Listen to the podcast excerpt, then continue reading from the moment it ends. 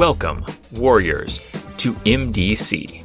In this series, I'm examining every single goddamn page of the Secrets of Shadaloo supplement for the Street Fighter storytelling game, intent on uncovering the single biggest secret on each page. Every episode covers one page, every episode is short. Secrets of Shadaloo was published in 1994 by White Wolf Game Studio. Today we're discussing page 80 of Secrets of Shadaloo. Uh, we are almost to the end of this book, and we are on the first of the two final pages, which consist of paper cutout minis to use in your gaming, to put on the hex map and use for tactical Street Fighter combat. I must immediately confess a bias here. I absolutely love these paper fold minis for role playing games because I so fondly remember the ones that came with the old Marvel Superheroes role playing game. I don't know exactly why they grabbed me the way that they did immediately when I was a kid and I started trying in vain, it turned out, to understand that game. But they really did. And that part of me has not gone away. I maybe thought that it had. Like maybe I thought that my years of falling instantly in love with like little paper superheroes, superhero action figures had passed. But then, you know, late teens, early 20s, here comes HeroClix. And I remember very distinctly the moment when I saw a little kingpin miniature with his little purple pants and his little cane.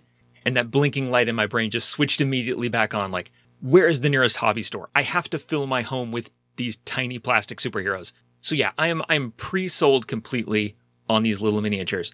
That would make for a short episode if this were an evaluative podcast. Like I've been pretty down on the maps in this book over the last few days, but that's not part of the format. It's just because they suck. Normally, I'm not here to identify good or bad things in this season. I'm here to uncover the secrets of Shadaloo. So these paper minis are good. I refuse to say a bad thing about them. I'm just here to analyze them, though, with as much objectivity as I can muster, despite being so emotionally involved in the idea of printing out a little three dimensional paper cutout of M. Bison and playing with him on a little map. I'm going to put that aside, and I'm just going to focus on uh, what we can learn from the miniatures that are presented here. So let me give you the facts. These pages, each one contains two rows of basically 10 miniatures. More on that tomorrow. But basically 10 miniatures on each row for a total of 20 on each page and there's a whole variety. In fact, let me uh, let me just go through the list here. I'll tell you what's on this page. We've got Akazan, portrayed as he appears in the Riganka section, not as he appears in the illustration that is on his page in the Shadaloo section. But you know, he's a master of disguise. What are you going to do? He transcends the cutout paperfold miniature format. Uh, we got Blade here, Corona, Drake, Dulcinea. It is only now that I realize with horror that despite having this PDF too small for me to read the words, I just know all of these characters by their first names. I probably remember the first names of four people that I went to high school with in real life, but I remember fucking Drake's name. Uh, Elias Sin, Robot Number One. Some of these are numbered because there are multiple miniatures. We're going to see on the next page there are more robots. Uh, Monk Number One. This is an interesting choice. One of the monks of Eternal Darkness. I'll spoil it and say there's another monk on the next page. It's a total of two monks. That's still a ton. Consider there are only like eight of these monks. If you take out these two monks in a fight scene, you have taken down one quarter of their whole fucking religion. Seems like a lot of eggs for them to put in one basket, sending two of them against a team of Street Fighters. But then again, if they were well managed, you know, maybe they would not have been kicked Leonidas style off the side of the org chart by Akazan and his evil church. Uh, we've got Fernando de Gaulle here, which I appreciate in terms of completeness, but let's be honest. If Fernando de Gaulle is on a battle map, the fight is over. So the need for a mini is negligible. Uh, we've got Frogman number one. These are the wetsuited harpoon gun guys who swim around and apprehend you if you're trying to swim to Mriganka. Then down on the second row, we've got Frogman number two. Uh, then we've got Big Wide Khan. We've got Callista, Quaso, Leander, Lotus Blossom, M. Bison himself, Jungle Man number one, and Revenant number one. More of each of those to come on the next page. And finally, Sagat. Now, back when I didn't realize there was another page of cutouts in this book, albeit not in this PDF, I thought we were going to be able to glean a lot from this selection of minis, right?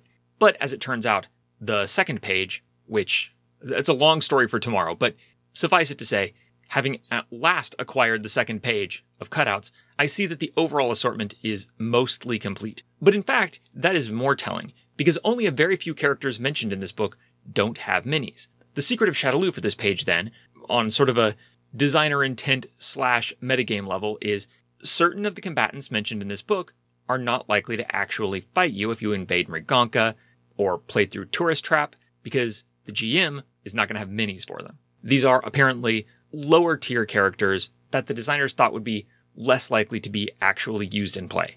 So let's just go through them in the order that they appear in the book. First of all, the Dragon Triad. This is a really big one. Adrian Herse, the Dragon of North America, the one who uh, tried to kill somebody at a school election and then went on to a life of great evil success, he's not represented. Neither is Lord Montgomery. He has a lot going on, and honestly, I'm not sure whether that's a pro or a con for giving him a mini. On the one hand, how do you not use an organized crime aristocrat wizard who's being haunted by a witch? But on the other hand, you know, if the session is dragging, he's never going to be the guy who like kicks open a door and runs in and starts fighting the street fighters. He's way too complicated for that, too much baggage. You send robots for that shit. So uh, maybe I understand his absence. Uh, Tai Yuan, the dragon of Asia, she's more of an inventor, more of a scientist, not so much of a combatant. But then again, we got Fernando de Gaulle chilling in the back of this book with a miniature. Who the fuck cares where Fernando de Gaulle is standing? Like, unless he's literally dripping slime, which I think is unlikely but not impossible, he, his position in the battlefield is of no consequence. So I wouldn't have objected to having a Tai Yuan miniature just for completeness. However, none of the dragons have stats, so maybe that's one big reason not to put them on this list. And honestly, if we've learned nothing else from Tourist Trap, the reality is if you're facing someone as high up in the Shadaloo organization as a dragon, the GM is just going to tell you that you lose in an encounter with them, right? So why bother folding up these little pieces of paper and scotch taping them on the bottom? You could just get a standard index card and write you're fucked on it and just hand that to the players. That's a lot easier. Um, shockingly, indefensibly, there are no miniatures here for the warehouse warriors. You remember Becca, Dion, Laverne, the warehouse warriors? They all work in the warehouse together. They all try to kill you with forklifts at once. They spend their days down in the corridors of the warehouse practicing combat forklift maneuvers.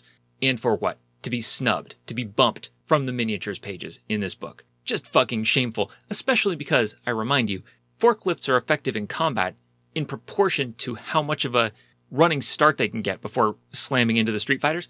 So their positioning is essential. And who's got forklift minis sitting around? I mean, I know some of you motherfuckers do, but I mean normal people. Nobody got fucking forklift minis just sitting waiting for the moment in a session when they need forklifts. I mean, on the same page as the Warehouse Warriors, we've got this illustration of Emery Umrigonkale's Jungleman. If you're a gamer with a collection of minis, how many offensive, savage, stereotype miniatures do you have compared to how many forklift minis do you have? That's all that I'm saying. I wouldn't demand a separate mini, by the way, for Becca, Dion, and Laverne. You could just have one mini that prominently features a forklift and then copy that three times. Although they each have their own personalities too. One of them has a big knife that definitely needs to be pictured. It's such a big part of her persona. I don't know. Maybe you do leave them out. I, I don't know.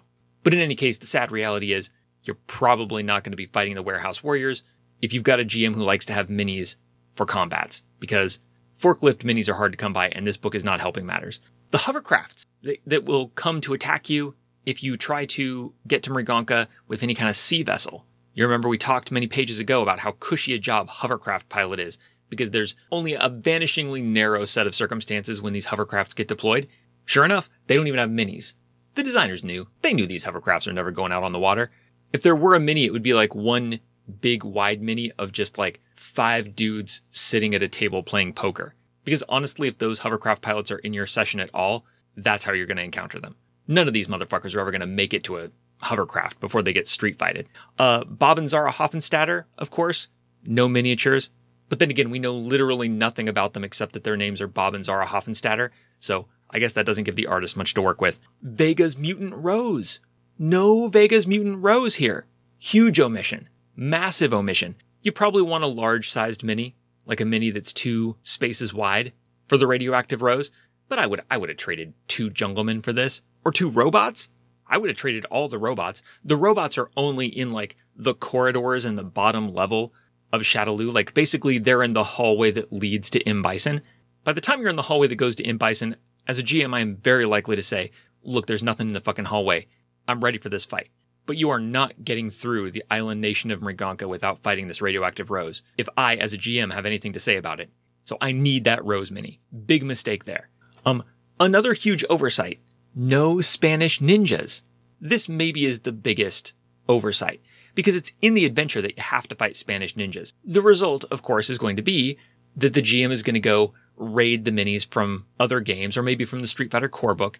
Probably throw in like a couple of ninja minis, a couple of thug minis, couple of random goon HeroClix maybe. If this particular GM had a big problem back about 10 years ago, has really a lot of goons kicking around the house, really a lot of uh, sloppily painted miscellaneous thugs on cheap plastic bases, just kind of crowding up um, all of his storage places in his home, then he might throw some HeroClix at you. This is inadequate to the task of representing Spanish ninjas because, as we know, the main thing, the most important thing about Spanish ninjas is that they are beautiful. Vega only chooses attractive students. We can get martial arts anywhere. We can get people trying to stab you with a sword or throw shurikens at you in any role playing game. What Street Fighter, and specifically Secrets of Shadaloo, has to offer is the prospect of having your ass torn apart by a mob of extremely beautiful people.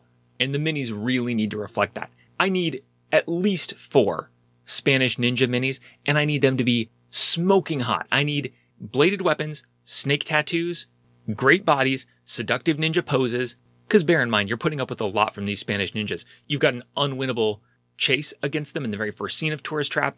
You've got a virtually unwinnable fight against them at the restaurant. You've got an actually unwinnable ambush from them at Santa Toro's chapel. You've got them uh, gathered behind a fence, just like beating and pelting you in the fight with Diablo. You're taking a lot of shit from a lot of ninjas, possibly infinite Spanish ninjas in this adventure. The least this book could do is provide some sexy minis to look at to better immerse you in the fantasy experience of curling up in a fetal position on the ground and being mercilessly kicked into unconsciousness by not just one, but five to ten people that you want to fuck. Possibly you don't want that from this book, but it wouldn't hurt you in the least for this book to give that to me. Uh, there's no Miguel. Remember Weasley Miguel, who convinces you to go to the restaurant for the sham street fight? Uh, no fake villagers who are actually ninjas, no ninja pastry chef, no ninja toy maker, and no Felipe Daragon. Although I'll admit there's an outside chance that there's a miniature of him in the core book. I have not double checked. I think I've spent ample time scouring the internet for blurry pictures of these fucking Street Fighter miniature pages. More on that tomorrow. But as far as I know, we are missing Felipe Daragon. And it's all the same. He's basically a non combatant who doesn't do anything anyway, so he's a good one to bump for space. So there you have it. Um, I'm the bearer of bad news in this episode. You're probably not going to fight the Warehouse Warriors. You're probably not going to fight Vega's radioactive Rose and Riganka. And while you're definitely going to fight a whole lot of Spanish ninja if your storyteller decides to run Tourist Trap, those Spanish ninja will probably be played on the hex map by a bunch of uh, uh, miscellaneous uncouth thug miniatures, not by the sexy shirtless tormentors that I feel we all deserve. Anyway, that's it for cutout page number one. Join me next time as I attempt to cover the fucking inscrutable cryptid that is cutout page number two on MDC.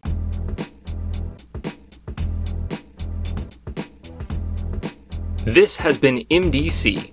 New episodes drop every day except for Sundays, when all the previous week's episodes drop in one big megasode on the top secret Patreon only RSS feed. If you'd like to get access to that RSS feed and support the show, go to patreon.com slash megadumbcast. Contact or check out the show wherever you want. I am Megadumbcast on Twitter, Instagram, Gmail, Podbean, your favorite podcatcher, etc., etc. Street Fighter and all associated trademarks are property of Capcom. This season's theme music, used under a Creative Commons license, is City Lights at Night by Revolution Void, whose work you can find at sites.google.com slash view slash revolution void or at freemusicarchive.org slash music slash revolution underscore void. Thanks for listening. Now get lost. You can't compare with my power.